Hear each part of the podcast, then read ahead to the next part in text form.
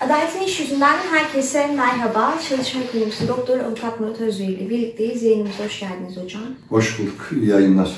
Evet, şimdi geçtiğimiz hafta e, aslında işçilerin dava açmasının önünde somut engeller nelerdi bunu konuşmuştuk. Bu hafta da işçi alacaklarını ve faiz meselesini konuşacağız. E, bu konuyla bağlantılı olarak ele almaya çalışacağız.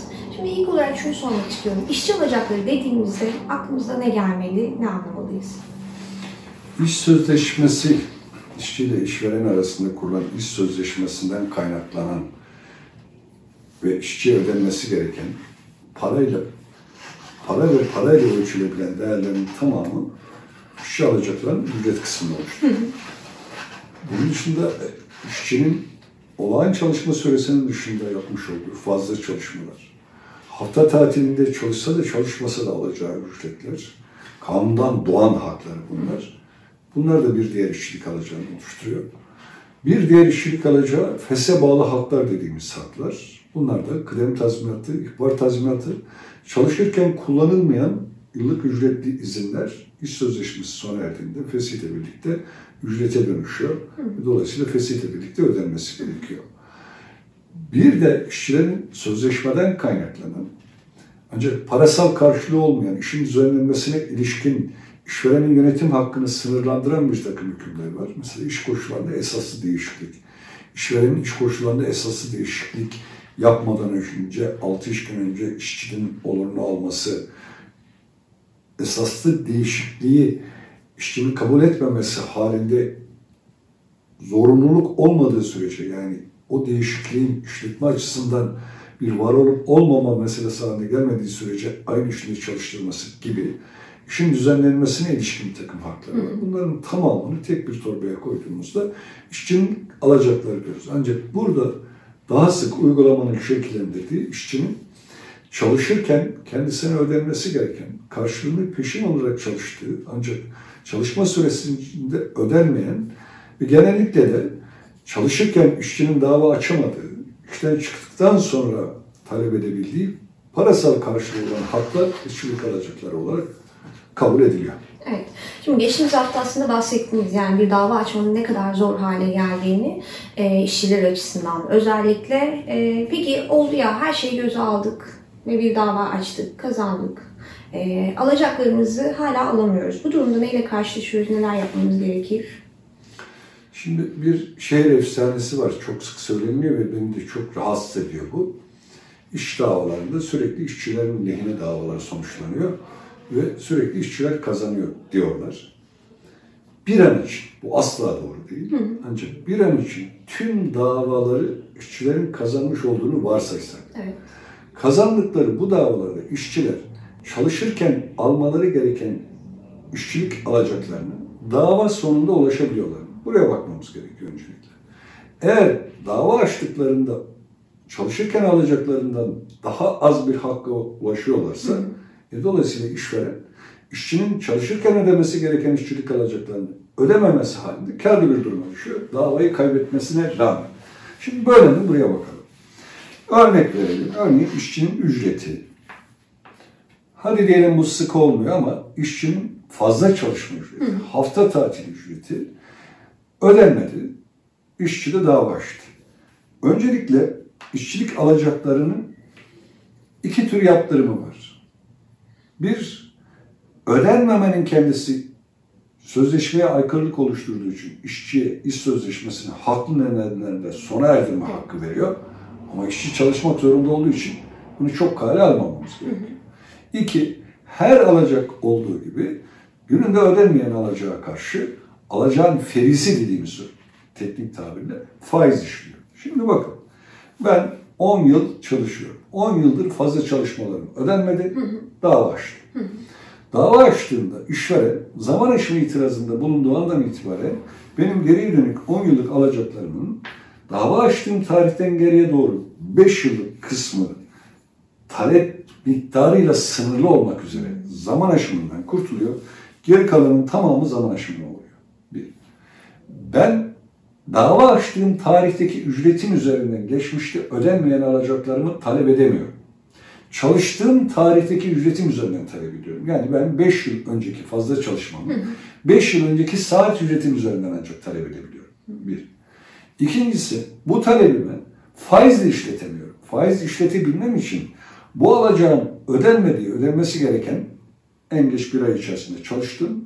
Takip eden ayın sonuna kadar fazla çalışma ücretinin ödenmesi gerekiyor. Ödenmedi. Eğer işverene benim fazla çalışma ücretimi ödemedim bir ihtar çekmemişsem, yine teknik tabirle işvereni temerrüde düşürmemişsem buna faiz maiz işlemiyor. Faiz ne zaman işliyor? İşte dava tarihiydi. Şimdi arabuluculuk son tutanağının ya da arabulucuya başvurduğum tarihe kadar buna faiz işlemiyor. İşleyen faiz de talep ettiğim miktarla sınırlı olarak işliyor. Dolayısıyla bakın 5 yılım zaman aşımından gitti. 10 yıllık bir işçiyim. Zaman aşımından gitmeyen alacaklarımı da 5 yıl önceki ücretinden faizsiz ve dava tarihinden itibaren talep edebiliyorum. Talep edebileceğim faiz işçi ücret alacakları ise mevduat faizi. Şu anda yüzde 18, yüzde 20 dilimi arasında oynayan bir faiz türü. Eğer ücret alacağı değilse bu alacaklarımı ben yasal faiz yani yıllık yüzde 9 faiz talep edebiliyorum. Şimdi bir düşün. Enflasyon yüzde 85 olduğu koşullarda. 5 yıl öncesine kadar gidiyorsunuz. Enflasyonun sürekli erittiği bir matematiksel değeri 5 yıl sonra ben sadece ihtar çekmiş dahi olsam en fazla yüzde 20 fazlasıyla alabiliyorum. Bir işveren haksız olarak benim fazla çalışmalarımı öde, ödemeyerek evet. bir dava tarihine kadar sıfır faizsiz işlettiği için reel anlamda enflasyonun erimesiyle yani alım gücü düşmüş bir tutarı bana ödüyor. Ben fazla çalışma yaptığım tarihte fazla çalışma yaptığım tutarla diyelim iki ayakkabı alabiliyorsam 5 yıl sonra dava açtığımda ayakkabının bağcını dahi alamıyorum. Şimdi ayakkabının bağcıyla iki tane ayakkabı arasındaki fark benim reel olarak uğradığım zarar işverenin de cebinde kalan reel tutar. Bunu telafi edecek bir mekanizma faiz de olsa hadi yüzde yirmi faizi dava tarihinden sonra uyguladığınız bu yüzde yirmi faizle ancak bir bağcık daha alabiliyorsunuz. Reel anlamda erittiniz. Sadece bununla da kalmıyor. Yani sadece mesele faiz meselesi de değil. İşveren, işçinin her ay için ücret hesap pusulasında çalışma saatlerini, kaç saat fazla çalışma yaptığını, ücreti, ücretten yapılabilecek her türlü kesintiyi göstermek zorunda. Bu kanun emredici bir düzenlemesi. İşveren bu kanunun yükümlülüğüne uygun davranmıyor ve ben fazla çalışma yapıp yapmadığımı, kaç saat fazla çalışma yaptığımı ister istemez tanıkla ispat etmek zorunda kalıyorum. Tanıkla ispat ettiğim her fazla çalışmadan Yargıtay kararlarına göre en az yüzde otuz, yüzde kırk arasında indirim, sürelerden indirim, hakkaniyet indirim adı altında bir indirim de oradan muyum? Şimdi 100 liralık alacağım var. Çok kabaca bir hesap yapalım. Enflasyondaki erimeyle zaten reel olarak bu benim bu alacağım 100 liradan 15 liraya düştü. 15 liraya düşen bu alacağıma da %30 indirim yaptığım zaman 4,5 lirası da buradan gitti. Ben 11 lira kazandığım davada elime geçen bu. Şimdi siz işveren olsanız ne yaparsınız? Çalışırken ödeseydi reel olarak 100 lira ödeyecekti. Davayı açtı kaybetmiş olmasına rağmen işçiye de değil 11 lira. Ha bunun üzerine yargılama giderlerini, şunları bunların ekleyin hadi 15 lira olsun. Hadi sizin gül hatırınız için 20 lira olsun. 30 lira olsun. Hiç önemli değil. Ama bu hesabı alt alta koyduğunuzda işçiler kazandıkları her davada, her davada aslında işveren bu dava konusu işçilik alacaklar. İşçi çalışırken ödeseydi reel olarak işçiye ödeyeceği tutarın en az yüzde kırkını ödeyerek kaybettiği davalardan kazançlı çıkmasını sağlayan bir sistemin içerisindeyiz. Şimdi bu munzam zarardır aslında işçi. İşçi, işverenin ödemesi gereken tarihte ödemediği için işçiyi zarara uğratmıştır. İşçinin zararını karşılayacağı için öngörülmüş olan faiz gerçek zararı karşılamaktan çok uzaktır, çok gerisindedir. İşçi reel anlamda her 100 liranın en az 60 lirasını kaybetmiş ve bu kaybettiği işverenin cebinde bir imtiyaz olarak kalmış durumdadır. işçi zarara uğratılmıştır. Şimdi işçi zarara uğratılmıştırın altını ısrarla çiziyorum. Bu munzam zarardır. İşçi o parayı almış olsaydı belki döviz alacaktı, belki bilmem ne yapacaktı. O paranın zamanında işçiye ödenmemesi nedeniyle işçinin yoksun kaldığı, elde edemediği gelirleri işçinin daha sonra dava açarak talep etmesi teorik olarak mümkün değil. Zarar davası açması gerekir. Yani yasal faiz beni korumuyor enflasyonist ortamda. Enflasyon şu kadar oldu. Enflasyon yüzde dokuz olsa, yasal faizde yüzde dokuz olsa böyle bir davayı açmanız mümkün değil pratik olarak. Çünkü zararınız faizle giderilmiş durumda. Ama giderilmiyor ve işverenin haksız bir sözleşmeye aykırı eylemi nedeniyle ödemesi gereken parayı ödememişsem ben zarara uğramışım demektir. Bunu talep etmesi gerekir. Bu muazzam zarardır. Şimdi burada bunu söylemek çok kolay. Ama yargı pratiği içerisinde bunu bir karar ve tahsil edilebilir, işçinin cebine konulabilecek bir para haline getirebilmek gerçekten çok emek istiyor. Ama bir yerden başlamak lazım. Yani burada iş hukuki camiasına sesleniyorum. Faiz işçi alacaklarını koruyamıyor. Şu anki sistemdeki temerrüt denilen olgu, işvereni temerrüde düşürme denilen olgusu nedeniyle zaten dava tarihine ya da arabuluculuk tutanağı tutulana kadar ki tarihe kadar faiz işlemiyor. İşçi çalışırken alması gereken parayı yargılama sonunda çok daha düşük tutarlarında almak durumunda kalıyor ve bunda işçinin zarar olarak gidiyor. Şimdi denilebilir ki yargılamanın uzaması nedeniyle işçinin zararı varsa adil yargılanma hakkı, makul sürede yargılanma hakkını ihlal eder gidersiniz. İşte buna yönelik hukuki süreçler. Bunun içinde bir komisyon kurulmuş durumda. Oraya başvurup uzayan yargılama nedeniyle tazminat isteyebilir ama bu tazminat maktul bir şey ve işçinin yine zararını karşılamaktan çok uzak. Varsayalım ki onu da aldı, yine işçinin zararını siz kapatamıyorsunuz. İşçinin zararının kapatılabilmesi için işçinin çalışırken kendisine ödenmiş olsaydı o ödeme tutarının reel karşılığı neyse yargılama sonunda da aynı reel karşılığı işçinin cebine sokamıyorsanız işçi zararlı demektir. İşçinin zararlı olduğu yerde işverenin sözleşmeye aykırı. Yani dolayısıyla da hukuka aykırı bir eylemi nedeniyle zarar oluşmuşsa bu zararla işverenin eylemi arasında sebep sonuç ilişkisi varsa ki var çünkü ödemiyor, ödememek ve zararın nedeni de zamanında ödememesi o zaman dava açması gerekiyor.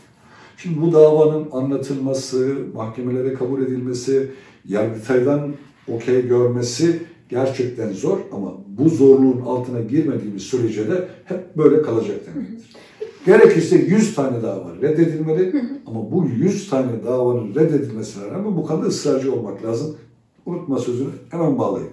Şimdi bunu da geçen programda anlattığımız o ağır yargılama giderleri karşısında bir işçinin sırtına yüklemek kadar haksızlık olamaz. Evet. O zaman ne olacak? Sendikalar, sendikalar kanunundaki hükümden hareketle üyelerine hukuki yardımda bulunma kararı alacaklar. Hı hı. Yargılama giderlerini ve karşı taraf vekalet ücreti dahil üstlenecekler ve sendika hukukçuları işçinin reel olarak uğradığı bu zararı giderebilmesi için hukuk sisteminin verdiği dava koşullarını olabildiğince zorlayıp bir iştihat hukuku yoluyla muazzam zararın tazmini gerektiğini anlatabilecektir. Çünkü bu iş hukukunda uygulanıyor. Ticaret kanununda işveren buna yönelik davalar açıyor ve kazanıyor.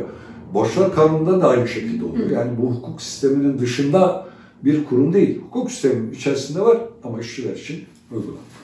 Peki bu e, işçilerin yani işçi alacaklarının uğradığı bu zararın ortadan kaldırılması için sizce nasıl bir düzenleme yapılması gerekir? Mesela dediniz ya faiz korumuyor. E, ama ne olsaydı mesela işte bir zarar davası açmaya da ihtiyaç duyulmayabilirdi. Şimdi hemen denklemi şurada kurmak lazım. İşveren sonuçta maliyet açısından bakıyor. Hı. Öyle bir sistem kurgulamalıyız ki işçiye çalışırken ödemediği bir parayı işveren yargılama sonrasında ödediğinde çalışırken ödeyeceğinin birkaç misli bir yaptırımla karşılanmalı ve işveren açısından bu ciddi bir zarar kalemi haline gelmez. Evet. Davayı kaybedersen ben çok büyük bir zararın altına girerim diyebilmem. E o zaman sorun ne burada? Sorun işçi alacaklarına ilişkin temerrüt olayını buradaki e, faizi otomatik olarak işletecek aslında kanun buna uygun periyodik düzenli yapılan bir ödemede iktidara gerek kalmaksızın faizin her alacağın doğduğu andan itibaren işlemesi lazım. Ancak Yargıtay burada yorumu şöyle yapıyor. toplu sözleşmeyle ücretin ne zaman ödeneceği tarih olarak belirlenmişse burada ihtara gerek yoktur. Faiz işler diyor. Ama en geç ayda bir ödenir denilen iş kanunundaki ücretin ödeme zamanına ilişkin hükmü belirlenmiş bir ödeme ya da bir vade olarak değerlendirmiyor. O zaman borçlar kanunda ufak bir değişiklik yapacaksın. Periyodik ödemeler ya da ardı ardına gelen ödemeler derken oradaki en geç ibaresini temerrüt tarihi olarak belirleyeceksin. Dolayısıyla faiz o tarihten itibaren işlemeye başlayacak bir. İki, işçi alacaklarında iş sözleşmesi devam ederken zaman aşımı işlememesi gerekiyor. Zaman aşımı tıpkı yıllık ücretli izinde olduğu gibi hı hı. fesihten sonraki 5 yıl için zaman aşımı işlemesi gerekir. Dolayısıyla çalışırken 30 yılda olsa işin tüm alacaklarını koruma altında almış oluyorsunuz. Üçüncüsü faiz çalıştığım tarihten itibaren işleyecek. Eğer faiz de enflasyon ve değer erime arasında bir fark doğarsa hı hı. bu farkın da zarar olarak işveren tarafından giderileceğine yönelik bir düzenleme konulacak. Yani bir ödememenin yaptırımı faiz hı hı. artı enflasyonun fa, e, faizin çok üzerinde olması halinde işçi alacaklarındaki reel eriminin de zarar olarak işveren tarafından tazmin edilmesini gerektiren bir düzenleme yapılması gerekiyor. Şimdi bununla birlikte bir noktaya gelebilirsiniz. Ancak başka bir nokta daha var ki bu yüzde kırkını, yüzde altmışını işverene bıraktığı, eline mahkeme ilamını aldığı alacağı da ulaşamıyor işçi. Bir başka sorun da bu alacağın tahsil aşamasında yaşanıyor. Bıraktık muzam zararı falan mahkemenin hükme bağladı. Şimdi burada da baktığınız zaman kararın bir mahkeme vermiş. Bu mahkeme kararını işçinin cebine koyup gidip işverene öde şunu bak elimde mahkeme kararı var deme hakkı yok. Hiç kimsenin yok. Yani mahkemenin verdiği bir kararı ancak devletin cebri icra kuvvetiyle uygulatabilirsiniz. Bu işçi işinde böyle, işveren işinde böyle, herhangi bir vatandaş işinde, kira işinde böyle ihak hakkı yapamazsınız. Şimdi dolayısıyla karar veren yargı ki devletin bir kurumu, bunu icra edecek olan devletin bir başka kurumu. Şimdi burada da geliyorsunuz karşınıza, diyelim ki hazrettiniz. İş orada bitmiyor ki. Bu malların kaldırılması, muhafazası, satışı, satışın ilan gibi bir dizi giderler var. Şimdi işçi alacaklarının tamamını sadece değil. Bu giderlerden de muaf hale getirirsiniz. Bir.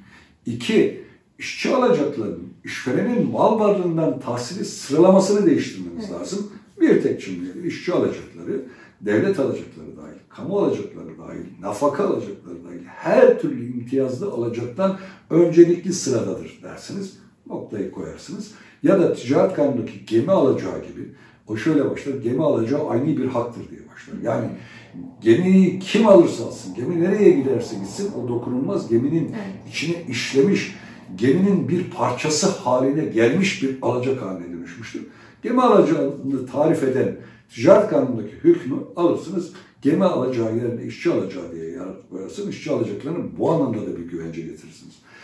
Asıl güvence ise devletin icra kuvveti bu alacağı tahsil edemiyorsa işçiyi mağdur etmezsiniz. Halefiyet ilkesini getirirsiniz. Tıpkı hazine garantisiyle işverenler nasıl yurt dışından kredi aldıklarında krediyi veren kuruluş işverenle uğraşmıyor gidip hazineden alıyorsa işçi alacağı da hazineci karşılanmalı. İşçinin alacağını devlet halefiyet ilkesi karşısında halef olarak kendisi devlet olmanın verdiği olanaklarla, amme alacaklarının usulü hakkındaki kanunun kendisine verdiği olanaklarla ve kendi memurları aracıyla tahsil edebilmelidir. Edip etmemesi artık işçinin sorunu olmaktan çıkartılmalıdır. Aksi halde işçilerin o şehir efsanesine uygun bir şekilde tüm davalarını kazandığını kabul etsek dahi kazanılan bu davaların tamamında işçiler en az yüzde 40 kayıpta işveren her kaybettiği davada yüzde 40 kazançlı çıkıyor ve üstelik de ekonomik aciz haline düşen işverene ise işçinin dokunması dahi mümkün değil. İşte bakın Rum tersanesi orada duruyor. 80 trilyonluk tersane 15 yıldır ellerinde kesinleşmiş ilan olmasına rağmen 130 tane işçi bir kuruş parasını alamıyor. Satış aşamasına getirdiğinde bu satış alıcı çıkmıyor, düşüyor. Yeniden bir satış işlemesine ekonomik gücü de yok, zamansal gücü de yok. O girdapları takip edecek durumu da yok. Bu sadece um tersanesi işçilerin alacağı değil. Zaman zaman görüyorsunuz işte realden işçilerin alacakları var. işte Uzel'den işçilerini alacakları var. Böyle onlarca işçi alacağı batığa saplanmış durumda. İflas prosedürü girdiğinde temlik büroları bankaların imtiyazlı alacaklarını devralıp inanılmaz faizlerle 3 trilyonluk alacak yani faizi çıkıyor bilmem işletme kredisi faiziyle şunuyla bu- bunuyla 5 misline 6 misline işçi bir kuruş para alamazken onlar fabrikalara çöküp fabrikanın tamamını kendi mal varlıklarına aktarabiliyorlar. Dolayısıyla bu kadar önemsenmeyen bir alacak türü olamaz. Hiçbir şey yok olmasa finansal kiralama kanunu, leasing kapsamındaki alacaklara, leasingli firmanın alacağı kadar olsun işçi alacaklarına değer verilmesi ve güvenceye alınması gerekiyor. Evet. Var mı hocam eklemek istediğiniz bir şey? Kolay gelsin. Peki teşekkür ediyoruz. Evet bu hafta Adalet Konuşmam'dan bu kadar. Önümüzdeki hafta görüşmek üzere.